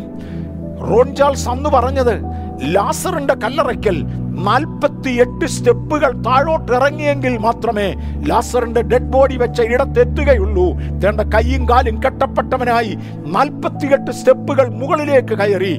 തേണ്ട എൻബാം ചെയ്യപ്പെട്ട ബോഡി ജീവനോടെ വന്ന് നിൽക്കുന്ന കാഴ്ചയാണ് യഹൂദൻ കണ്ടത്. മരിച്ചവരെ ഉയർപ്പിക്കുക എന്നാൽ ഇതിനപ്പുറത്തൊന്ന് ചിന്തിക്കാനില്ല. അത്രയും വലിയൊരു അത്ഭുതം ചെയ്തു. ചിലർ പറയാറുണ്ട് അത്ഭുതം കണ്ടാൽ ഞാൻ ഉടനെ മാനസാന്തരപ്പെടുമെന്ന്. അങ്ങനെ ആയിരുന്നെങ്കിൽ അന്നത്തെ യഹൂദന്മാർ മൊത്തം മാനസാന്തരപ്പെട്ടു പോയനെ. ഒന്നുമില്ല. അടുത്ത ദിവസം ലാസറിന്റെ വീട്ടിൽ ഒരു സദ്യ നടന്നു. യേശു പന്തിയിൽ ഇരുന്നു. ലാസറും പന്തിക്കിരുന്നവരിൽ ഒരുവനായിരുന്നു നിങ്ങൾക്ക് തോന്നുന്നുണ്ടോ ഈ മഹാത്ഭുതങ്ങൾ കണ്ട് ലോകം മുഴുവനും രക്ഷിക്കപ്പെട്ടെന്നില്ല. അവരൊരുമിച്ച് പറഞ്ഞത് യേശുവിനെ കൊല്ലണം ലാസറിനെയും കൊല്ലണം. കാരണം ലാസറിന്റെ സാക്ഷ്യം നമുക്ക് ദോഷം വഹിക്കും. യേശുവിനെ കുറിച്ച് സാക്ഷ്യം പറയുന്നവരോട് പോലും യേശുവിനോട് വൈരാഗ്യമുള്ളവർക്ക് വൈരാഗ്യമാണ് എന്ന് ഞാൻ ഓർമ്മിപ്പിക്കട്ടെ. അതിന്റെ അർത്ഥം ആരും മിണ്ടാതിരിക്കുമെന്നല്ല. ചാകാനും ജീവിക്കാനും തയ്യാറുള്ളവർ യേശുവിന് വേണ്ടി സാക്ഷ്യം പറയുവാൻ എന്നുമുണ്ട്. ഞാൻ കണ്ടിട്ടുണ്ട് ശക്തിയേറിയ രോഗശാന്തികൾ. അനേക രോഗശാന്തികൾ ഞാൻ കണ്ടിട്ടുണ്ട്. അനേകരും കണ്ടിട്ടുണ്ട്. അതിന്റെ അർത്ഥം എല്ലാവരും മാനസാന്തരപ്പെടുമെന്നല്ല. അനീതി ചെയ്യുന്നവൻ അഴുക്കായിരിക്കും. നീതി ചെയ്യുന്ന വിശുദ്ധൻ തന്നെത്താൻ വിശുദ്ധീകരിച്ചു കൊണ്ടിരിക്കും ഓരോ ദൈവപ്രവൃത്തികളും കാണുവാൻ ദൈവം എനിക്ക് തരുന്ന കരുണയ്ക്കും കൃപയ്ക്കുമായി ഞാൻ കർത്താവിനെ നന്ദിയോടെ നന്ദിയോടെ സ്തുതിക്കയാണ്. തേണ്ടപ്പ മനുഷ്യപുത്ര ഗ്രഹിച്ചോ? ആത്മാവിന്റെ ആഴങ്ങളിലേക്ക് ഇറങ്ങിയാൽ ചിലതെല്ലാം നടന്നിരിക്കും. ജാതികളുടെ രോഗശാന്തിക്ക് ഉതകുന്നതായ വൃക്ഷമാണ് ഈ നിൽക്കുന്നത്. ആത്മാവിന്റെ ആദ്യത്തെ ആയിരം മുഴത്തിന് ഈ അനുഭവങ്ങൾ കണ്ടെന്നു വരത്തില്ല. രണ്ടാമത്തെ ആയിരം മുഴത്തിന് ഈ അനുഭവങ്ങൾ കണ്ടെന്നു വരത്തില്ല. ഒരാഴത്തിലേക്ക് ഇറങ്ങിയാൽ പുതിയ അനുഭവങ്ങൾക്കായി ഞാൻ കർത്താവിനെ സ്തുതിക്കുന്നു. അതിന്റെ ഇല ജാതികളുടെ രോഗസൗഖ്യത്തിനുതകും. ഞാൻ വീണ്ടും പുറകിലോട്ട് വരട്ടെ. ഇതിന്റെ ഉത്ഭവസ്ഥാനത്തെ കുറിച്ച് തിരുവചനത്തിൽ വ്യക്തമായ രേഖ ഏറ്റവും വ്യക്തമായി ഇതിവിടെയാണ് കാണുന്നത്. വീഥിയുടെ നടുവിൽ ദൈവത്തിന്റെയും കുഞ്ഞാടിന്റെയും സിംഹാസനത്തിൽ നിന്ന് പുറപ്പെടുന്നതായ ശുദ്ധമായ പളുങ്കു പോലെയുള്ള ഒരു നദി അവനെന്നെ കാണിച്ചു. അതാണ് പരിശുദ്ധാത്മാവിന്റെ നദി. പഴയ നിയമപ്രവാചകനെ കാണിക്കുമ്പോൾ ആലയത്തിന്റെ ഉമ്മരപ്പടിയുടെ കീഴിൽ നിന്നും പുറപ്പെടുന്നതായി കാണിച്ചു. എന്നാൽ ഇത് ആരംഭിക്കുന്നത് ആലയത്തിന്റെ ഉമ്മരപ്പടിയുടെ കീഴിൽ നിന്നല്ല. ഇത് ആരംഭിക്കുന്നത് ആലയത്തിന്റെ അകത്തിന്റെ അകത്തിരിക്കുന്ന പിതാവിന്റെയും പുത്രന്റെയും സിംഹാസനത്തിൽ നിന്ന് തന്നെ ഒഴുകുന്ന ഒരു നദിയാണിത്. അവിടെ നിന്നാണ് ഇതിന്റെ ഉത്ഭവം. ഞാൻ പഴയ നിയമപ്രവാചകൻ കണ്ടത് ഉമ്മരപ്പടിയുടെ കീഴിൽ നിന്ന് വരുന്നതായിട്ടാ. പുതിയ നിയമത്തിലേക്ക് കയറിയ എന്നെയും നിങ്ങളെയും. ഇതൊന്ന് പഠിപ്പിക്കേണ്ടതിനാണ് യോഹന്നാൻ സ്നാപകനെ ദർശനത്തിലാക്കുകയും വൻകാര്യം കാണിച്ചു കൊടുക്കുകയും ചെയ്തത്. വീഥിയുടെ നടുവിൽ ഞാൻ ഇക്കാഴ്ച കാഴ്ച കണ്ടു. പിതാവിനോടും പുത്രനോടും കൂടെ വന്ദിക്കപ്പെടുന്നവനായ തൃത്വത്തിൽ മൂന്നാമനായ പരിശുദ്ധാത്മാവാം ദൈവത്തെ ഒരു നദിയാക്കി അവിടെ ചിത്രീകരിച്ചു. ആ നദിയാണ് ഒഴുകി വരുന്നത്. ആത്മാവിന്റെ ആഴങ്ങളിൽ ഇറങ്ങുവാൻ ചിലരൊന്ന് സമർപ്പിക്കുമോ? നാം അതിന്റെ തീരങ്ങളിൽ നടന്നു അതിനായി സ്തോത്രം. പൊത്തമുങ്ങുന്ന വെള്ളത്തിലും മുട്ടോളം ഇറങ്ങുന്ന വെള്ളത്തിലും അരയോളമുള്ള വെള്ളത്തിലും ഇറങ്ങിയ വ്യത്യസ്ത അനുഭവമുള്ളവർക്കായി സ്തോത്രം. എന്നാൽ അവിടെ കൊണ്ട് അളവ് നിർത്താത്ത ദൂതൻ പിന്നെയും പിന്നെയും അളക്കുകയും എന്നെ ആഴങ്ങളിലേക്ക് ഇറക്കുകയും ചെയ്തതിനാൽ ജീവവൃക്ഷങ്ങൾ കാണുവാൻ എനിക്ക് ദൈവം കൃപ ചെയ്തു. അതാത് മാസങ്ങളിൽ ഓരോ മാസവും പുതിയ ഫലം കായ്ക്കുന്ന. ഓരോ സീസണിൽ അതാതിന്റെ ഫലം കായ്ക്കുന്ന ഒരു വൃക്ഷം അതിന്റെ പ്രത്യേകത. ഞാൻ അടുത്തൊരു പടിയിലേക്ക് പോകട്ടെ. പരിശുദ്ധാത്മാവിന്റെ അഭിഷേകം ആവർത്തിക്കപ്പെടുമോ? അതെ ആവർത്തിക്കപ്പെടും. അത് പുതിയ അളവുകളിൽ പുതിയ ജ്ഞാനത്തിൽ പുതിയ സമ്പ്രദായത്തിൽ പുതിയ ലെവലുകളിലേക്ക് ഒരു വ്യക്തിയെ ഉയർത്തേണ്ടതിനായി അത് ആവർത്തിക്കപ്പെടും. ഉദാഹരണത്തിന് ഞാൻ ദാവീദിന്റെ ചരിത്രം എടുക്കട്ടെ. ദാവീദിനെ ഏറ്റവും കുറഞ്ഞത് മൂന്ന് പ്രാവശ്യമെങ്കിലും അഭിഷേകം ചെയ്തതായി ബൈബിൾ വ്യക്തമാക്കുന്നുണ്ട്. ഒന്ന് ശമുവേലിന്റെ പുസ്തകം പതിനാറാം അധ്യായത്തിന്റെ പതിനൊന്ന് മുതൽ പതിമൂന്ന് വരെയുള്ള വാക്യങ്ങളിൽ തന്റെ ശമുവൽ പ്രവാചകന്റെ തൈലം കൊണ്ട് തന്റെ കൊമ്പിലെ തൈലം കൊണ്ട് ദാവീദ് അഭിഷക്തനായ ചരിത്രം കാണാം. എനിക്ക് രാജശുശ്രൂഷ ചെയ്യേണ്ടതിനായി എനിക്കൊരു രാജാവായി. ഞാൻ ഈശായിയുടെ മക്കളിൽ നിന്ന് ഒരുവനെ തിരഞ്ഞെടുത്തു. ഞാൻ പറഞ്ഞു തരുന്നവനെ നീ എനിക്കായി അഭിഷേകം ചെയ്യണമെന്ന് ദൈവം പ്രവാചകനോട് പറയുകയും ശമുവൽ പ്രവാചകൻ തന്റെ ദാവീദിനെ തന്റെ സഹോദരന്മാരുടെ നടുവിൽ വെച്ച് അഭിഷേകം ചെയ്യുകയും ചെയ്തു. എന്തിന്? ഇസ്രയേലിന് രാജാവാകുവാൻ. ദൈവത്തിന് രാജാവാകുവാൻ. അതാണ് കറക്റ്റ് ഉപയോഗം. ഭരിക്കുന്നത് ഇസ്രയേലിനെ ആണെങ്കിലും എനിക്ക് വേണ്ടി അവനെ അഭിഷേകം ചെയ്യണം. ദൈവത്തിന് വേണ്ടി തന്നെ അഭിഷേകം ചെയ്തു. ആ അഭിഷേകം കൊണ്ട് സിംഹത്തെയും കരടിയെയും നേരിടുവാൻ മാത്രമേ തനിക്ക് കഴിഞ്ഞുള്ളൂ. ആ അഭിഷേകം കൊണ്ട് ഷൗലിന്റെ മുമ്പിൽ നിന്ന് ഭയം ഓടുവാൻ മാത്രമേ തനിക്ക് കഴിഞ്ഞുള്ളൂ. ആ അഭിഷേകം കൊണ്ട് ഗോലിയത്തിനെ എറിഞ്ഞു വീഴ്ത്തിയെങ്കിലും അത് തനിക്ക് തന്നെ ദോഷം വരുമാറ് അസൂയ ഉണ്ടാക്കുവാൻ മാത്രമേ കാരണമായുള്ളൂ. ആകയാൽ തനിക്ക് രണ്ടാമതൊരു അഭിഷേകം ആവശ്യമായിരുന്നു. ദാവീദിന് ഒന്നാമത്തെ അഭിഷേകം ഒന്ന് ശമുവേൽ പതിനാറിന്റെ പതിനൊന്ന് മുതൽ പതിമൂന്ന് വരെയുള്ള വാക്യങ്ങളിൽ ലഭിച്ചെങ്കിലും രണ്ട് ശമുവേലിലേക്ക് നമുക്ക് വരാം. ഒന്ന് വായിക്കാം. രണ്ട് ശമുവേൽ രണ്ടാം അധ്യായത്തിന്റെ നാലാമത്തെ വാക്യം. രണ്ട് ശമുവേൽ രണ്ടാം അധ്യായത്തിന്റെ നാലാമത്തെ വാക്യം. രണ്ടാം പ്രാവശ്യം രണ്ടാം സീസണിലേക്കുള്ള അഭിഷേകം. അപ്പോൾ യഹൂദ പുരുഷന്മാർ വന്ന് അവിടെ വെച്ച് ദാവീദിനെ യഹൂദ ഗ്രഹത്തിന് രാജാവായിട്ട് അഭിഷേകം ചെയ്തു. സത്യത്തിൽ പന്ത്രണ്ട് ഗോത്രങ്ങൾക്കും രാജാവായി. സഹോദരന്മാരുടെ നടുവിൽ വെച്ച് ദൈവത്തിന്റെ പ്രവാചകനായിരുന്ന ഷമുവേൽ ദാവീദിനെ അഭിഷേകം ചെയ്തതാകുന്നു. പക്ഷേ ആ സീസണിലേക്കുള്ള അഭിഷേകം കൊണ്ട് തനിക്ക് രാജത്വത്തിന്റെ ട്രെയിനിങ് ലഭിക്കുവാനിടയായി. ഗോലിയത്തിനോട് മല്ലടിക്കുവാനുള്ള ഒരു ട്രെയിനിങ് ആയി. കരടിയോടും സിംഹത്തോടും മല്ലിട്ടു. കാട്ടിൽ കൂടെ അലഞ്ഞു നടക്കുവാൻ ഒക്കെയാണ് പിന്നെ തനിക്ക് വിധി ഉണ്ടായത് ഇതെല്ലാമായെങ്കിലും അഭിഷേകം നഷ്ടമായില്ല. കാലത്തിന്റെ പോക്കിൽ വേറൊരു ലെവലിലേക്ക് തന്റെ മേൽ ഒരു അഭിഷേകം വന്നു വീണു. യഹൂദ ഗോത്രത്തിന് രാജാവാകേണ്ടതിന് യഹൂദ്യർ വന്ന് ദാവീദിനെ രണ്ടാം പ്രാവശ്യം അഭിഷേകം ചെയ്യുന്ന ചരിത്രമാണ് രണ്ട് ശമുവേൽ രണ്ടിന്റെ നാലിൽ നമ്മൾ വായിച്ചത്. മൂന്നാം പ്രാവശ്യത്തേക്ക് ഞാൻ പോകാൻ ആഗ്രഹിക്കുന്നു. അതിനടുത്ത് ഒരു പടിയിലേക്ക് ഉയരണ്ടേ ദാവീദേ? അഭിഷേകത്തിന്റെ വാഗ്ദത്വമാണ് സത്യത്തിൽ ശമുവൽ പ്രവാചകൻ മുഖേന അങ്ങയ്ക്ക് ലഭിച്ചത്. അല്ല അങ്ങയ്ക്ക് അഭിഷേകം തന്നെ ലഭിച്ചു. പക്ഷെ പ്രായോഗികമായി വന്നത് കേവലം അഭിഷേകത്തിന്റെ ചിഹ്നമായിരുന്നു. തന്റെ തലയിൽ അഭിഷേക തൈലം വീണതാ. തലയിൽ തന്നെയല്ല തന്റെ ശരീരത്ത് മുഴുവനും. ഏതാണ്ട് ഒന്നര ലിറ്റർ ഓയിലാണ് അന്ന് തന്റെ മേൽ വീണത് എന്ന് ഒരു കണക്ക് ഞാൻ ഒരുപാട് പ്രാവശ്യം പറഞ്ഞിട്ടുണ്ട്. കാരണം ഷമുവൽ പ്രവാചകൻ ദാവീദിനെ അഭിഷേകം ചെയ്യുവാൻ പോകുവാൻ ഉത്തരവ് ലഭിക്കുമ്പോൾ പറഞ്ഞത് ദൈവമേ തന്റെ ഷൗൽ അറിഞ്ഞാൽ എന്നെ കൊന്നുകളയും. കാര്യം ഷൗൽ അറിയാതെ വേണം പോയി അഭിഷേകം ചെയ്യേണ്ടത്. അതുകൊണ്ട് ഹോവയായി ദൈവം ഇങ്ങനെ പറഞ്ഞു നീ ഒരു കാര്യം ചെയ്യ്. നിന്റെ കൊമ്പിൽ തൈലം നിറയ്ക്ക്. കൊമ്പെന്ന് പറയുന്നത് അക്കാലങ്ങളിൽ യാത്ര ചെയ്യുന്ന ആളുകൾ വഴിമധ്യെ കുടിക്കുവാനുള്ള വെള്ളം കൊണ്ടുപോകുന്ന തോലുകൊണ്ടുള്ള പാത്രമാണ് അതിനെയാണ് കൊമ്പെന്ന് വിളിക്കുന്നത്. തൈലക്കൊമ്പ് എന്നൊരു ഉപകരണം ദേവാലയത്തിൽ ഇല്ല ദേവാലയത്തിലെ നിർമ്മിതി തൈലപാത്രങ്ങളാണ്. ഇവിടെ തൈലപാത്രത്തിൽ വെള്ളം നിറയ്ക്കാനല്ല തൈലം നിറയ്ക്കാനല്ല പറഞ്ഞത്. പകരം നീ വെള്ളം കുടിക്കാൻ ഉപയോഗിക്കുന്ന കൊമ്പുണ്ടല്ലോ ഷൗൽ അറിയാതിരിക്കേണ്ടതിന്. നിന്റെ അരയിൽ അത് കെട്ടിയിട്ടിരിക്കുന്നത് കാണുമ്പോൾ ദണ്ട നീ വെള്ളം കുടിക്കാൻ വെള്ളം കൊണ്ടുപോകുകയാണെന്ന് ശൗലും അവന്റെ ആളുകളും മനസ്സിലാക്കുകയുള്ളൂ. പക്ഷെ അതിനകത്ത് തൈലം നിറയ്ക്ക് മാത്രവുമല്ല ഞാൻ ദാവീദിന്റെ മേൽ പകരുന്ന അഭിഷേകം ചില്ലറ അഭിഷേകമല്ല. അത് തൊട്ടുപുരട്ടിയാൽ തീരുന്ന അഭിഷേകമല്ല. ഒന്നര ലിറ്റർ കൊള്ളുന്ന തൈലക്കൊമ്പിൽ തൈലം നിറയ്ക്കുക. അങ്ങനെ പറഞ്ഞത്. തൈലക്കൊമ്പ് തുറന്ന് തന്റെ തലയിലേക്ക് അത് ഒഴിച്ചു. ഒരു മനുഷ്യന്റെ തലയിലേക്ക് ഒരു ഒന്നര ലിറ്റർ വെള്ളം ഒഴിക്കാമെങ്കിൽ എണ്ണ ഒഴിക്കാമെങ്കിൽ നിശ്ചയമായി അത് താഴെയോട്ട് ഒഴുകും. അഹരോന്റെ തടിയിലൂടെ ഒഴുകുന്ന പവിത്ര തൈലത്തിനായി ഞാൻ ദൈവത്തെ സ്തുതിക്കുന്നു. ദാവീദിന്റെ തലയിലൂടെ താഴോട്ട് ഒഴുകിയതായ ആ തൈലം ഉണ്ടല്ലോ അല്ലെങ്കിൽ അഭിഷേക തൈലം ഉണ്ടല്ലോ അത് തന്റെ ശരീരത്ത് തൂക്കിയിട്ടിരുന്ന വീണയെയും കിന്നരത്തെയും അഭിഷേകം ചെയ്തു. അത് തന്റെ ശരീരത്തെ അഭിഷേകം ചെയ്തുകൊണ്ട് താഴോട്ട് വന്നു. തന്റെ അരയ്ക്ക് കെട്ടിയിരുന്നതായ ഇടയസഞ്ചിയായ പൊക്കണത്തിലും തന്റെ ആ കവണയിലും എല്ലാം ഈ അഭിഷേകമായി എന്തിന് തന്റെ കാലിലും തൻ പിടിച്ചിരുന്ന വടിയിലും വരെ അഭിഷേകമായി. ഞാൻ ഇവനിക്കുള്ളതും അഭിഷക്തമാകത്തക്കവണ്ണം ഒന്നര ലിറ്ററിന്റെ ഒരു അഭിഷേകം തന്റെ മേൽ വീണതാണ്. വേദപുസ്തക ചരിത്രത്തിൽ കൊമ്പിൽ നിന്നുള്ള തൈലം കൊണ്ട് അഭിഷേകം ചെയ്യപ്പെട്ട രണ്ട് വ്യക്തികളെ ഞാൻ ഓർക്കുന്നുള്ളൂ ദാവീദും ശലോമോനും.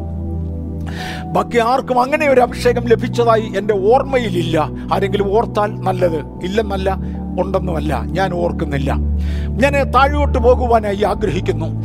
ഈ രണ്ട് അഭിഷേകങ്ങൾ കഴിഞ്ഞ ശമുവേലിന് മൂന്നാമതൊരു അനുഭവത്തിലേക്ക് മാറുന്നതാണ് രണ്ട് ശമുവേൽ അഞ്ചാം അധ്യായത്തിന്റെ മൂന്നാമത്തെ വാക്യം. രണ്ട് ശമുവേൽ അഞ്ചാം അധ്യായത്തിന്റെ മൂന്നാമത്തെ വാക്യം. മുഴു ഇസ്രയേലിന് വേണ്ടിയും തന്നെ തന്നെ രാജാവായി അവിടെ വെച്ച് അഭിഷേകം ചെയ്യുന്നതായി കാണാം. വായിച്ചാട്ടേതായി രണ്ട് ശമുവേൽ അഞ്ച് മൂന്ന്.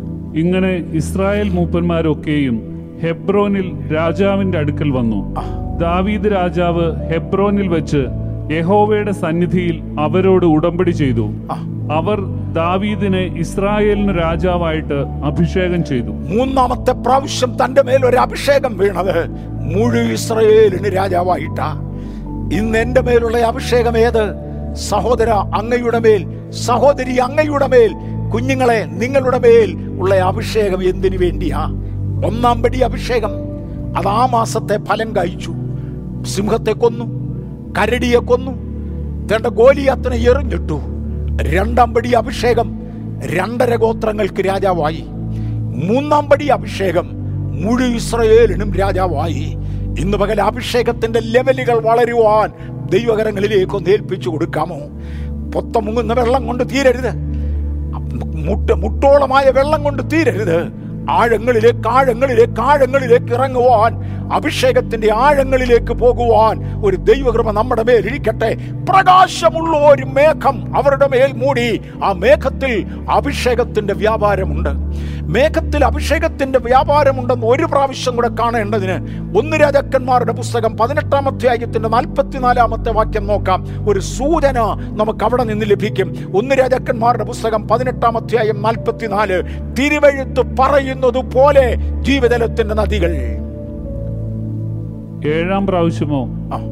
അവൻ ഇതാ കടലിൽ നിന്ന് ഒരു മനുഷ്യന്റെ കൈ പോലെ ഒരു ചെറിയ മേഘം പൊങ്ങുന്നു എന്ന് പറഞ്ഞു. ഇത് ഏലിയാവിന്റെ കാലത്തെ സംഭവമാണ്. മൂന്നാണ്ടും ആറു മാസവും മഴ പെയ്യാതെ വണ്ണം ആകാശം അടച്ചു കളഞ്ഞ ഏലിയാവ് ദൈവത്തിന്റെ കൽപ്പന പ്രകാരം മഴ പെയ്യുമെന്ന് പറഞ്ഞേച്ച് താൻ വിളിച്ചു പറഞ്ഞ പ്രവചനത്തിന്റെ നിവർത്തീകരണത്തിന് വേണ്ടി മാറിയിരുന്ന് മുട്ടുകളുടെ ഇടയിൽ തലയിട്ടിരുന്ന് പ്രാർത്ഥിക്കുന്ന രംഗമാണിത്. ഒന്നാമത്തെ പ്രാർത്ഥന കഴിഞ്ഞു. ഒരു ഭൃത്യനോട് പറഞ്ഞ് നീ സമുദ്രത്തിന്റെ നേരെ പോയി നോക്ക്. രണ്ടാം പ്രാവശ്യം മൂന്നാം പ്രാവശ്യം അഞ്ചാം പ്രാവശ്യം ആറാം പ്രാവശ്യം വരെ ഭൃത്യൻ പിന്നെയും പിന്നെയും പോയി വന്നു നോക്കി. ഒരു ചെയ്യിച്ചില്ല ചിലര് രോഗികൾക്ക് വേണ്ടി പ്രാർത്ഥിച്ചേച്ച് കണ്ണില്ലാത്ത ഒരാളിന് വേണ്ടി പ്രാർത്ഥിച്ചേച്ച് കണ്ണ് കാണാമോ? ഇല്ല ഒന്നുകൂടെ പ്രാർത്ഥിക്കാം. കണ്ണു കാണാമോ? ഒന്നുകൂടെ പ്രാർത്ഥിക്കാം. കണ്ണു കാണാമോ? ഒന്നുകൂടെ പ്രാർത്ഥിക്കാം. പല പ്രാവശ്യം പ്രാർത്ഥിക്കുന്ന ഞാൻ കണ്ടിട്ടുണ്ട്. പല പ്രാവശ്യം പ്രാർത്ഥിക്കുന്ന ഞാൻ കണ്ടിട്ടുണ്ട്.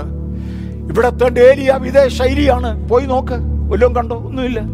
പിന്നെയും തലയിട്ട് പ്രാർത്ഥിച്ചു. വല്ലതും കണ്ടോ? ഒന്നും കണ്ടില്ല. പിന്നെയും കുടങ്കാളികളുടെ തല കുനിച്ചു. ഓ പാസ് യശ്വന്തകുമാർ ഒരിക്കൽ ഈ സ്റ്റേജിൽ നിന്നുകൊണ്ട് ആ ഭാഗം വർണിക്കുന്നത് എനിക്ക് ഓർമ്മയുണ്ട്. തലമുറയുടെ അപ്പസ്തോലനായി തലമുറയുടെ പ്രവാചകനായി എഴുന്നേറ്റ് നിൽക്കുന്ന പ്രവാചക അങ്ങൊരു കാര്യം ഓർത്തോണം അങ്ങൊരു കാര്യം ഓർത്തോണം. എത്രത്തോളം അങ്ങയുടെ തല മുഴങ്കാലുകളുടെ ഇടയിലേക്ക് വളയുമോ അതിനനുസരിച്ച് നട്ടല്ലേൽ വേദന എടുക്കും. വില കൊടുത്ത് പ്രാർത്ഥിക്കുന്ന ദൈവ ഏഴാമത്തെ പ്രാവശ്യം പ്രാർത്ഥിച്ചേച്ച് പറഞ്ഞു പോയി നോക്ക് തന്റെ ഭൃത്യൻ മടങ്ങുമെന്ന് പറയുകയാണ് ഒരു മനുഷ്യന്റെ കൈ പോലെ. ഏതനിലെ നദി ഒരു സോഴ്സിൽ നിന്ന് ഉത്ഭവിച്ച് നാലായി തിരിഞ്ഞു. പുതിയ നിയമത്തിലെ നദി ഒരു സോഴ്സിൽ നിന്ന് ആരംഭിച്ച് അഞ്ച് ശുശ്രൂഷകളായി തിരിയും. ഫൈവ് ഫോൾഡ് മിനിസ്ട്രി എന്നതിനെ വിളിക്കും.